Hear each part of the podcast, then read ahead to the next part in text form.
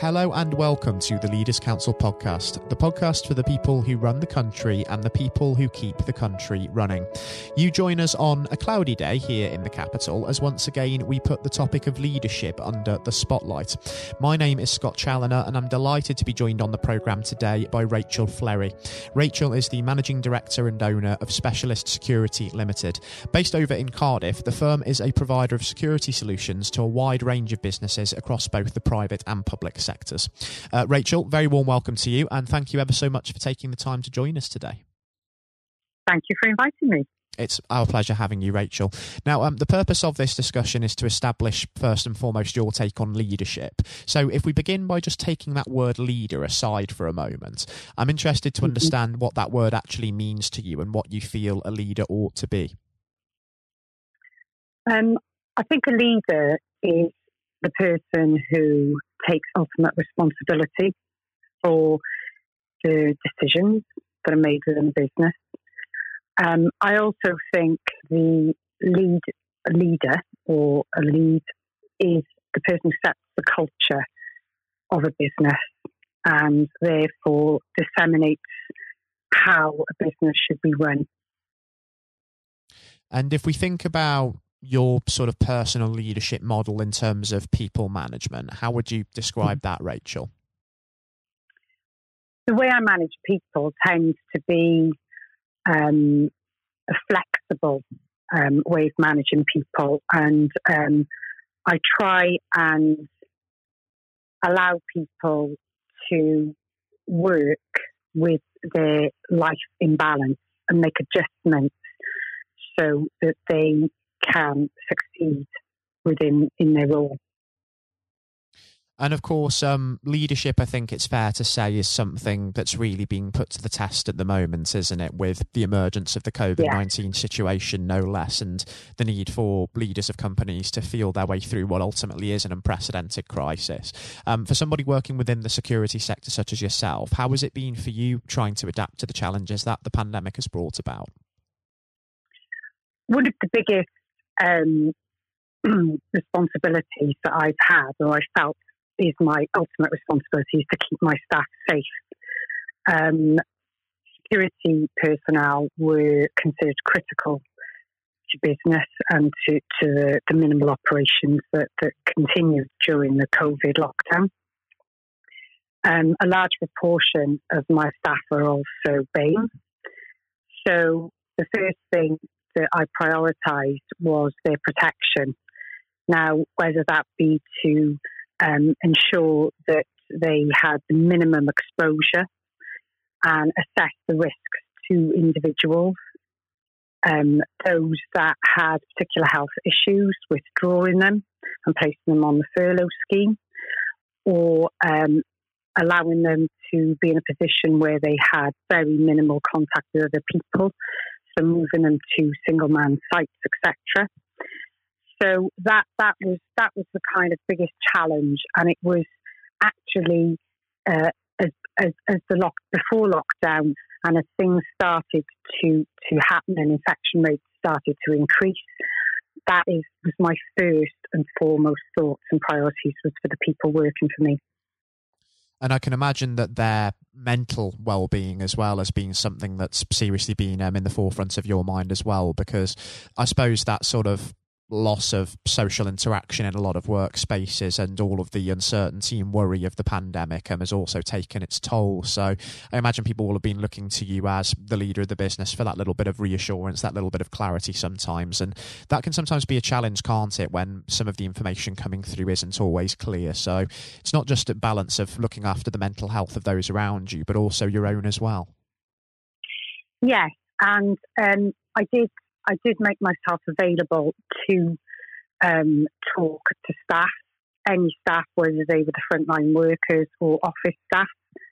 Um, in terms of frontline workers, sometimes they were concerned about their exposure, and I would take the time to speak to them, um, to reassure them, or to make changes to allow them to, to feel safer. Um, in terms of office staff, um, I did make the provision for them to be home working.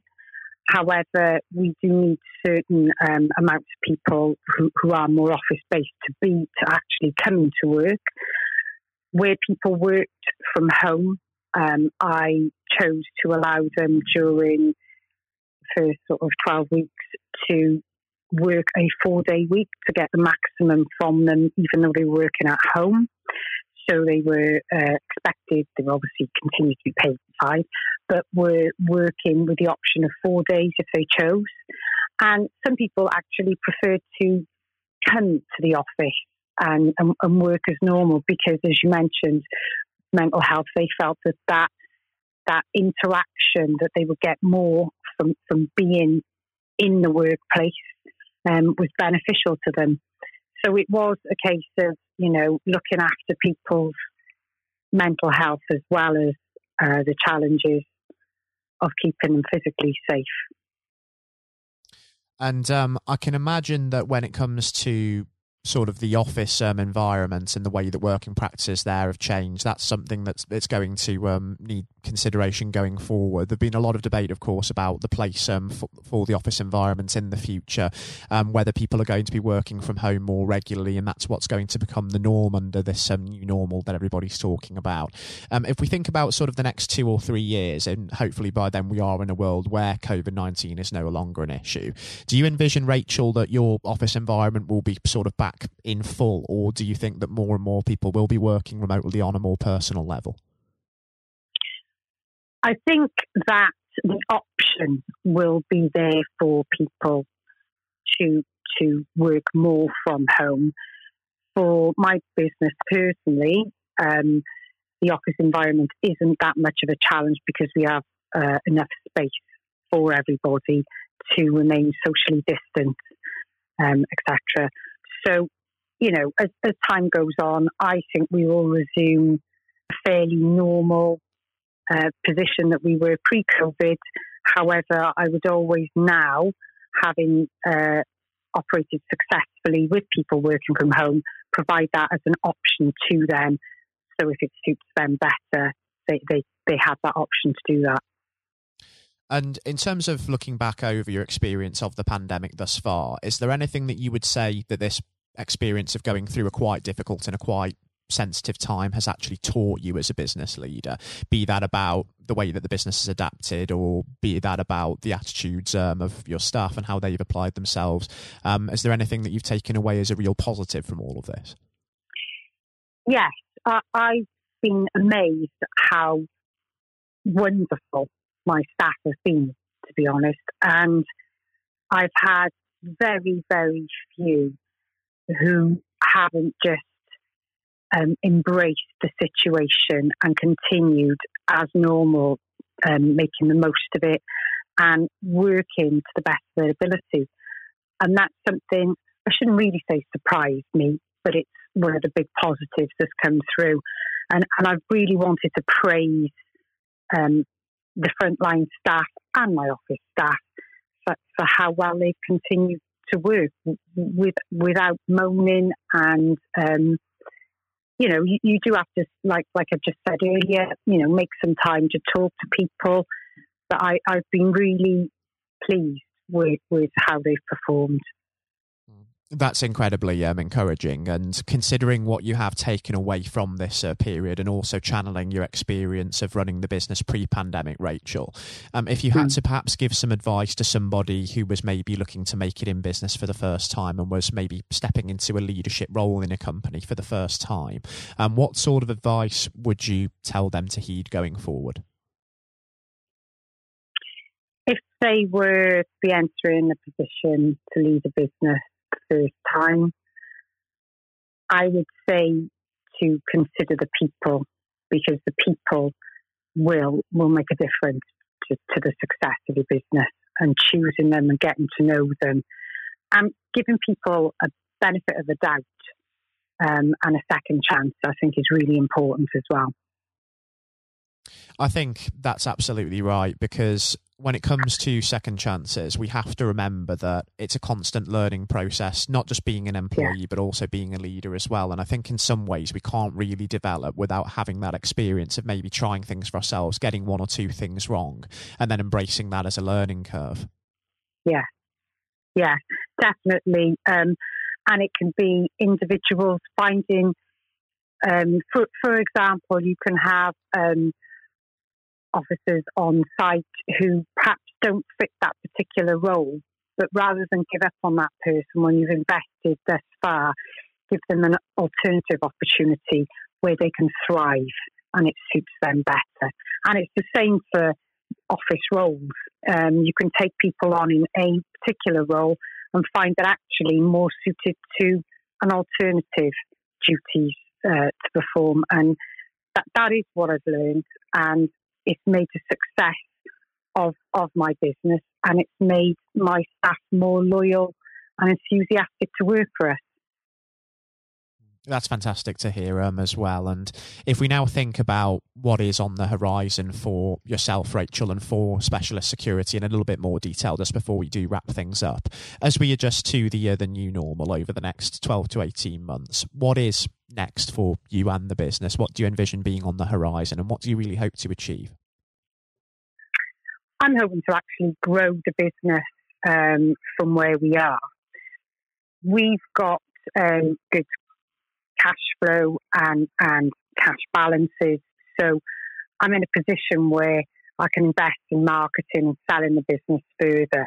So I look to the future to make an opportunity for growth.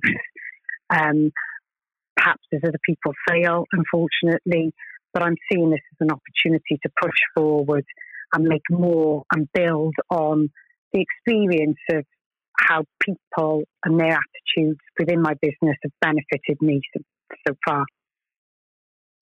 It's certainly going to be an interesting time, isn't it? Just to see how things pan out over the course of the uh, the next year, because there are still so many variables. And it's one thing, of mm. course, speculating on what could happen, and it's another entirely waiting for the things to um, unravel themselves and just looking back and seeing what has happened and analysing that.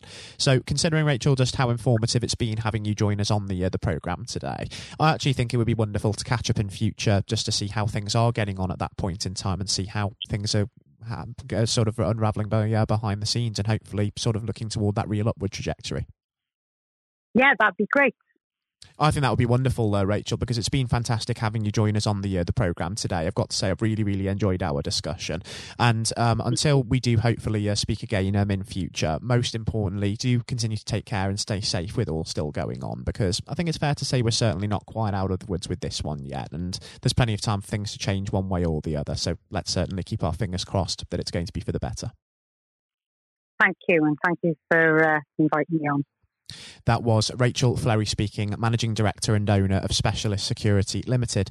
Coming up next on today's programme, I'll be handing over to Matthew O'Neill for his exclusive interview with former Education Secretary Lord Blunkett. Um, Lord Blunkett is today an active member of the House of Lords, Chairman of the Leaders' Council of Great Britain and Northern Ireland, and of course a prominent former Labour MP and Secretary of State. In fact, during his political career, Lord Blunkett became one of the most prominent politicians of his generation, holding a number of senior positions in the cabinet of then Prime Minister Tony Blair and serving as the MP for his Sheffield, Brightside, and Hillsborough constituency for 28 years.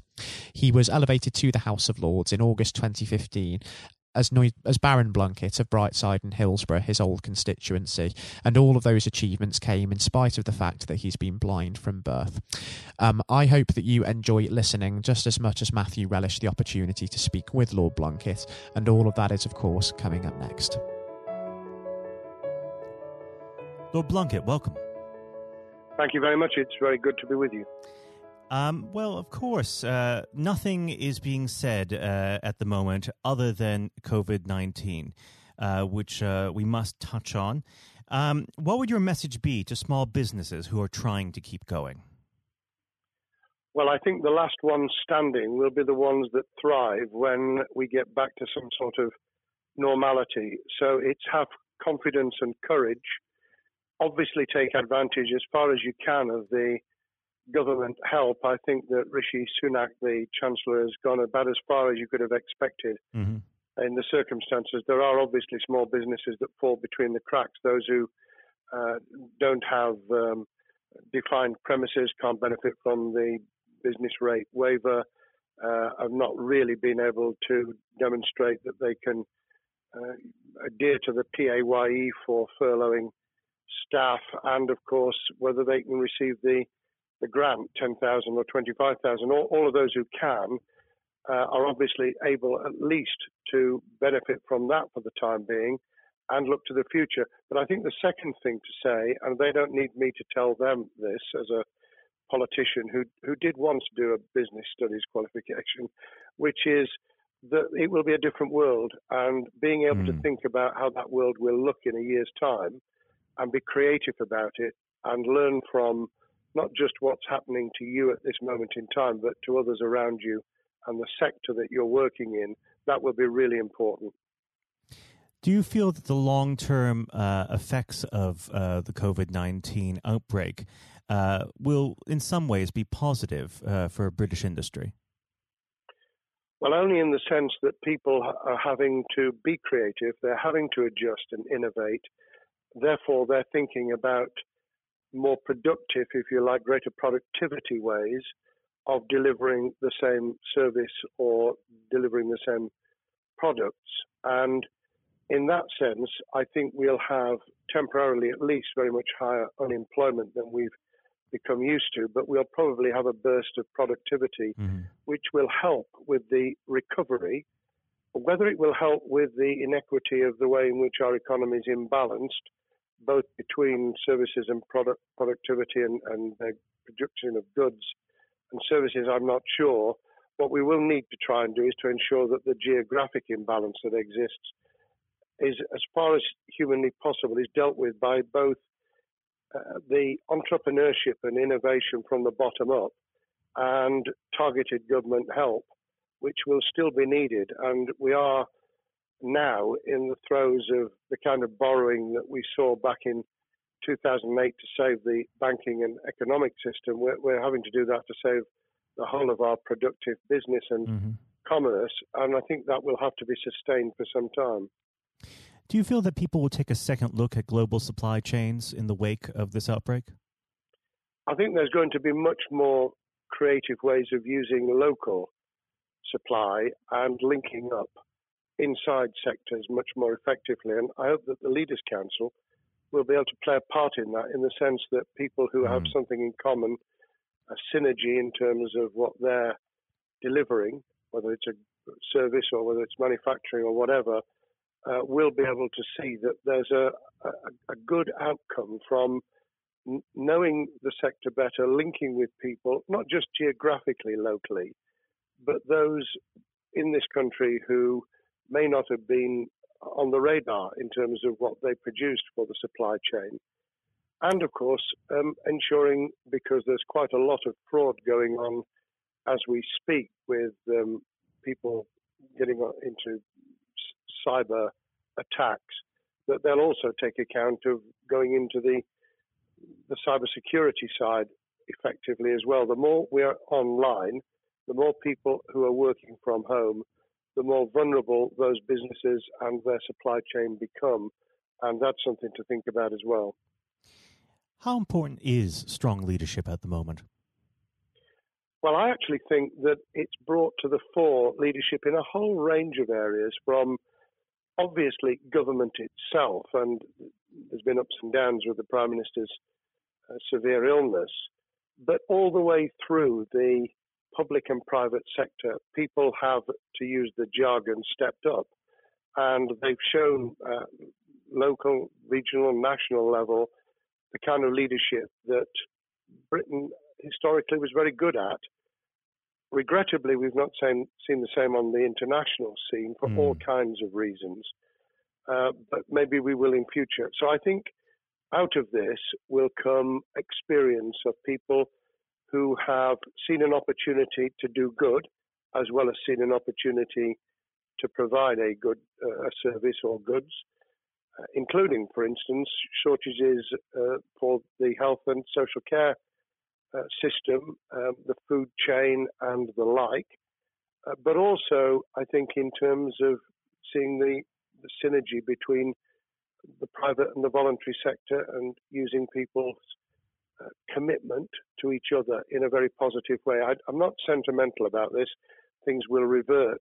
Mm-hmm. But actually, I think there's a, a, kind of moment of moral judgment of people feeling that they've got a role to play outside the immediate survival that they're engaged in. And if we can hang on to a little bit of that social responsibility, that will be a very positive outcome. Absolutely. Now, what's your broad view of how the government is responding to this? Are you broadly supportive of their measures?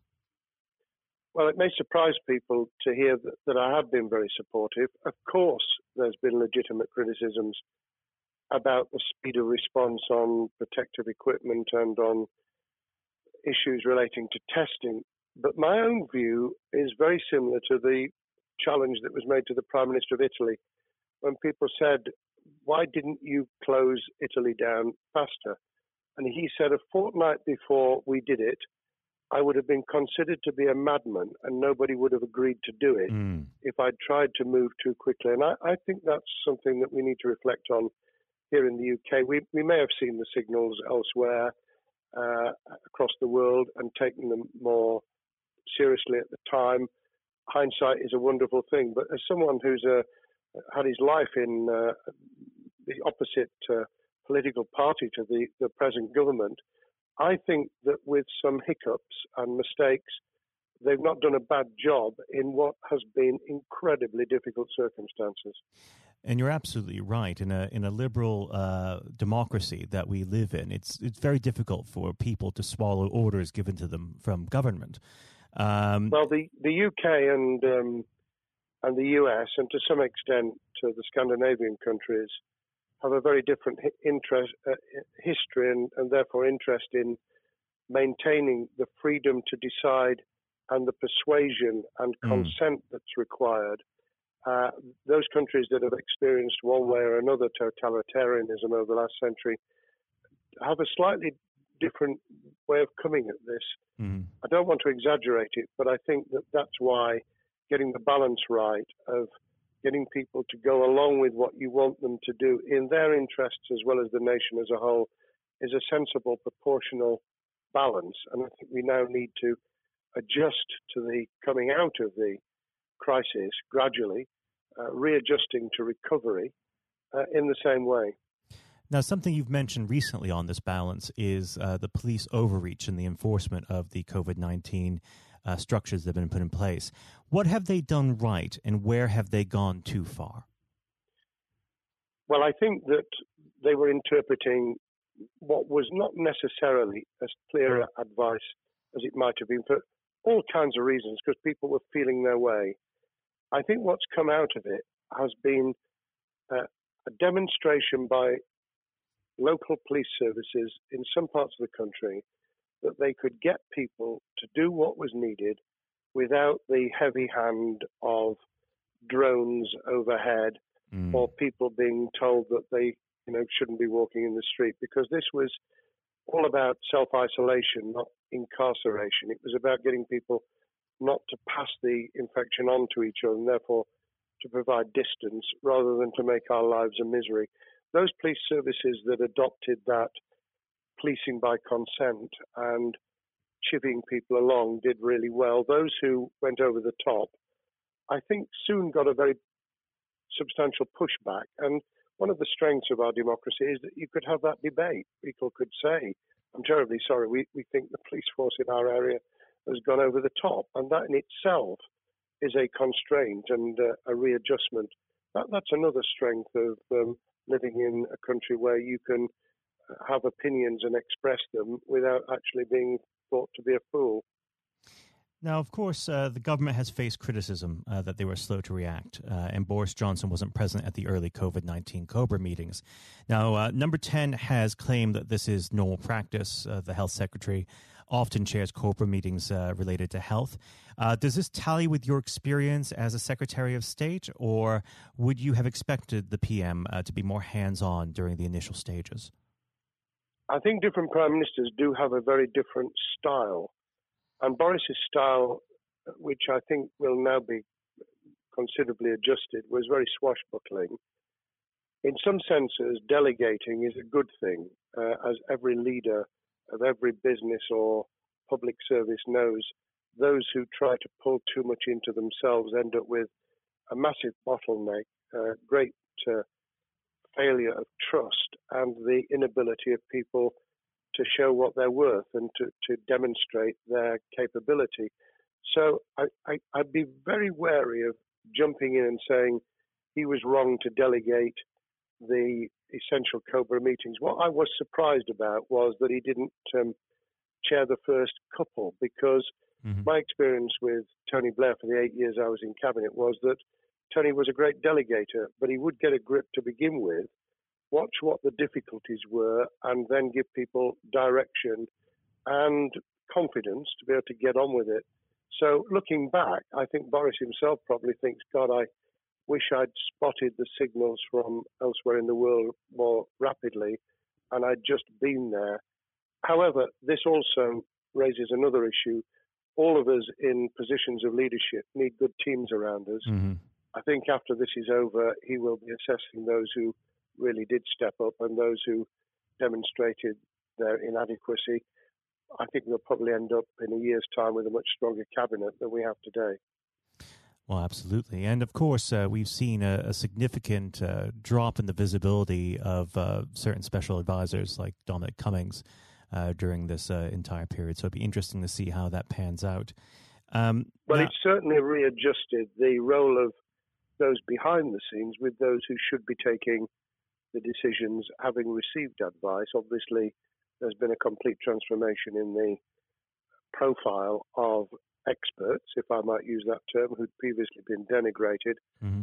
Scientists, medics, people with behavioral science uh, understanding. My only criticism was were we getting wide enough advice? Were we narrowing it too much to a couple of key centres in London? But that's because I've always been adverse to everything being London centric. I think there's great expertise, wisdom, experience out in the sticks, and uh, we should use it. Uh, rightly so. Um, now, was part, pandemic planning part of your time as a minister, particularly perhaps uh, when you were Home Secretary? Well, it was, but it was on the back of risk arising out of counter-terrorism measures. Right. Uh, I was the Home Secretary for three months when the attack took place in September 2001 on the World Trade Center and beyond we did an enormous amount of uh, scenario planning, both desktop and, and real. On the back of that, it was very heavily orientated to future developing terrorism risk. I certainly got involved with talking about pandemics. I remember being at a seminar in Edinburgh where the university there had done a lot of work itself on the issue of pandemics. And of course, we, we saw SARS and other things emerging. I, I think it would. People have criticised the government for not picking up the report from 2015, five years ago. I think that what happens is human nature kicks in. You deal with what you're immediately faced with. Mm. You you can you can sponsor reports, and this is true of business planning, of course, as well, and scenario planning for what business continuity will look like, recovery plans for business, what will happen if um, there's a cyber attack, what happens if there's an energy sh- uh, shutdown. Um, these kind of things you, you can look at, but you're immediately turning your eyes to what's in front of you. And had we picked up a bit more on the danger from Ebola and SARS and what have you in the past, then we might have said, what if something hits us in the developed nations that we don't have a vaccine for, mm-hmm. that we can't immediately whisk up uh, protective materials or equipment or, for that matter, medicines that help with recovery, all of which we now see are a danger. I think this will make an enormous difference to the planning for the for the years ahead. I hope it will be widened so that we don't just look at what's happened, but very rarely do you see something exactly repeat itself some of the circumstances will be, but others won't. So that's why I've put emphasis in what I talk about on looking at the other virus, the cyber attack uh, scenario, mm-hmm. which could be just as dangerous in a uh, a world of just-in-time provision. One of the miracles of uh, the modern developed world, except for the very poor, has been the distribution of food. A lot of it on computerized uh, technologically advanced systems, if that were to come down, we'd be in real trouble. So I think we need to think those sort of scenarios as well. So have a full plan across uh, both sectors: uh, biological warfare, pandemics, and uh, cyber warfare. Yes, and to do so on different levels. I think again, thinking of thinking global but acting local, we mm. need a lot more to think about what would happen if something took shape that actually broke down those national and global chains and how we would cope. And without, uh, obviously, we've got enough fear and anxiety to last a lifetime without uh, creating even more anxiety. We can think about those things for the future in a more rational way, I think. Now, aside from the physical uh, threat of the virus, one of the things that people are vastly worried about is the effect on uh, the economy, not just national economy, but also the world economy. Um, now, it, it, has been said by certain parties, um, and uh, I'd like to garner your uh, thoughts on this. Is there a danger of the effects of the lockdown being even worse than those of the virus? Were it be prolonged, I fear that that balance would tip the other way. It is about proportionality. It is about balance. It's the wisdom of Solomon, really, to to get the moment right when you start to move and then to move quickly. There's no doubt whatsoever that we are stocking up, not just on the economic and employment front, which will be devastating enough, but on the health and social well-being front, enormous challenges, and they will need careful handling because there's a lot of people whose lives, for a variety of reasons, are at risk in the future on a scale that we've been dealing with over the, the um, immediate handling of the pandemic, concentrating really hard on those affected by COVID 19, those sadly who have died or been seriously incapacitated, that will roll over into the economic, the social, the mental health, and cultural well being of the nation. And that will need all of us to pull together as well. Absolutely. Now, do you believe the government's doing enough for business? I think that the speed of reaction once the scale of the pandemic was clear was very good. I've praised Rishi Sunak for his action. Uh, remember, a chancellor who only just come into office was planning to deliver the budget in the middle of March and has had three, at least three equivalent budgets since. I think he's handled it very well. Understandably worried now about what we're doing to our economy. The level of borrowing is sustainable because of low interest rates, but it reaches a point, of course, where it tips over so that you can't then do the kind of structural investment requirements that the government were laying out before and in the March budget. And mm-hmm. those will have their consequences as well as a planned payback over many years. I think we've learned something over the last few months. We, we needed to take immediate action. We don't want another round of austerity equivalent from 2010 through to 2019. I don't think the nation, on the back of what's happened and the challenges we have, could take that. And therefore, we need a different plan, economic plan, over a much longer period, just as we did from the Second World War all the way through to 2002 when the final American loans were paid off. Now, of course, uh, one thing that's on everyone's lips um, how much longer do you believe uh, that the lockdown can go on for?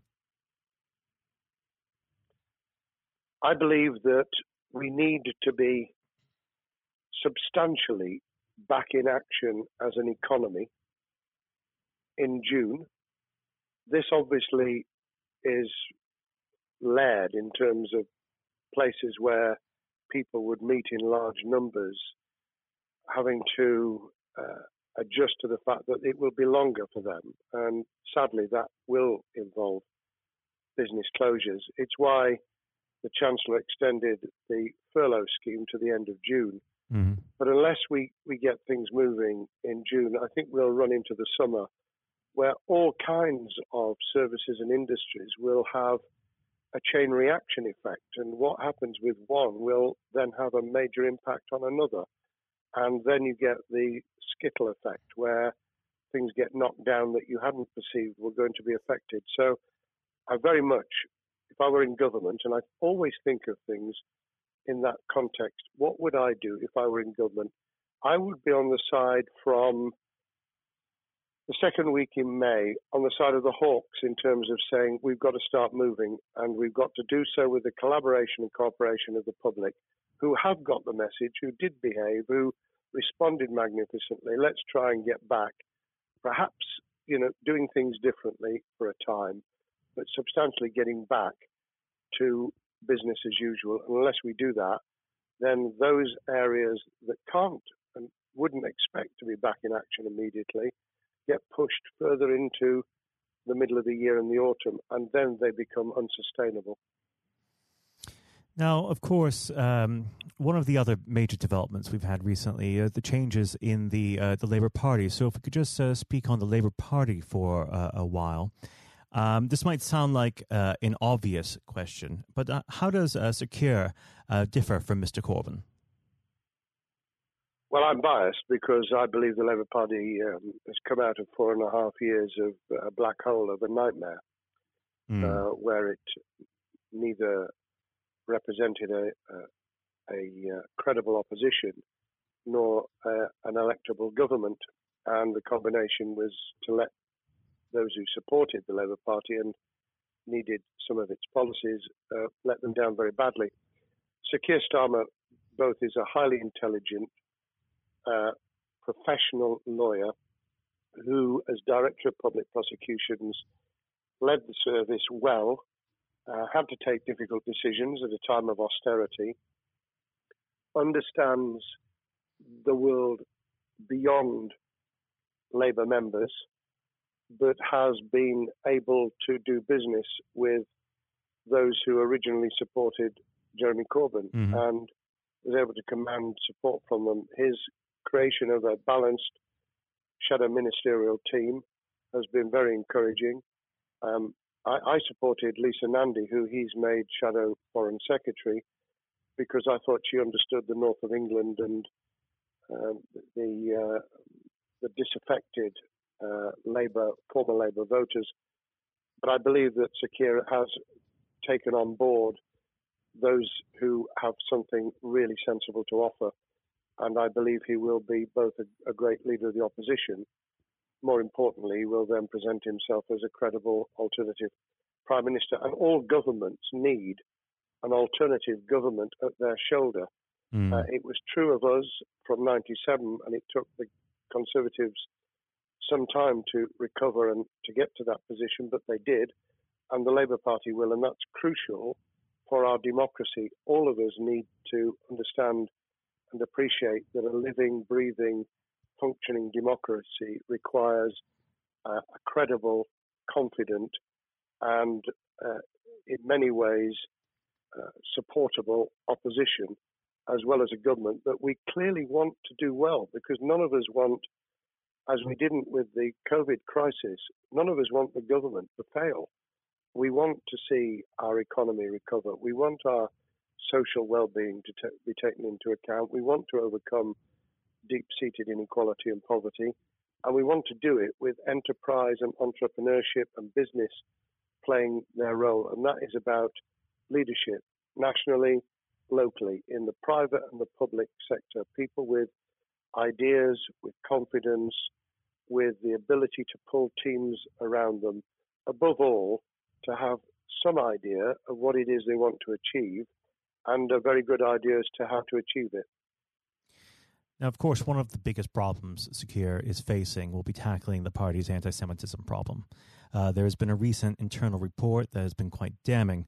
Uh, what's your response uh, to that report, and what does Sir Keir need to do in response? Well, there are two reports. One, which is being produced by the Equality and Human Rights Commission, uh, which he will and has already indicated will implement in full.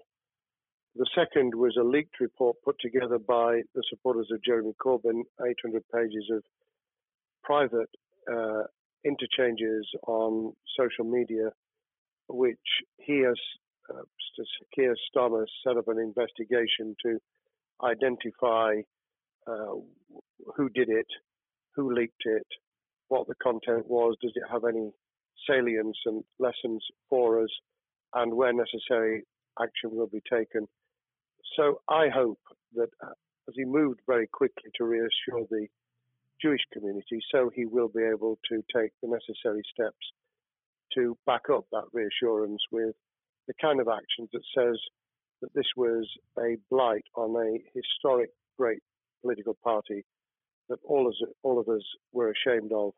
We've been able to put that behind us and to move on to facing the future with confidence. What's the one king, uh, key thing that Sir Keir needs to do to restore Labour as an election winning party?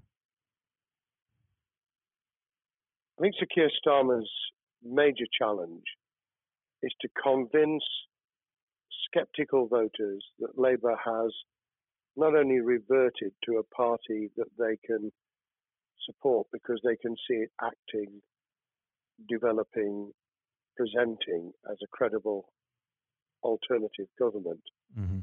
but also that the lessons have been learned from the fiasco from 2015 onwards. In other words, there have to be very clear signals of substantial change, not just the right words, not just reassurance that we're not uh, going back to some of the crazier uh, policies, but actually that we've understood why the electorate rejected those policies so substantially in December 2019. If people get that message, they'll understand that the Labour Party has changed, as it did in the 1980s and early 90s, to become the electable government with the greatest majority in historic majority, even greater than 1945, which I was privileged to able to take advantage of in 1997 when I joined the cabinet.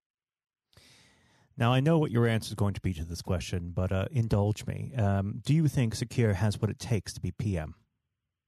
Yes, I do. I think he has the background, he has the experience, he has the professionalism, he has the forensic uh, mindset, and he has the confidence to have put a team around him which will ensure that it will work. And those elements are true of all leaders ideas, ability to build a team, to have confidence in that team, uh, and to be able to demonstrate leadership in practice, sometimes at the most difficult times.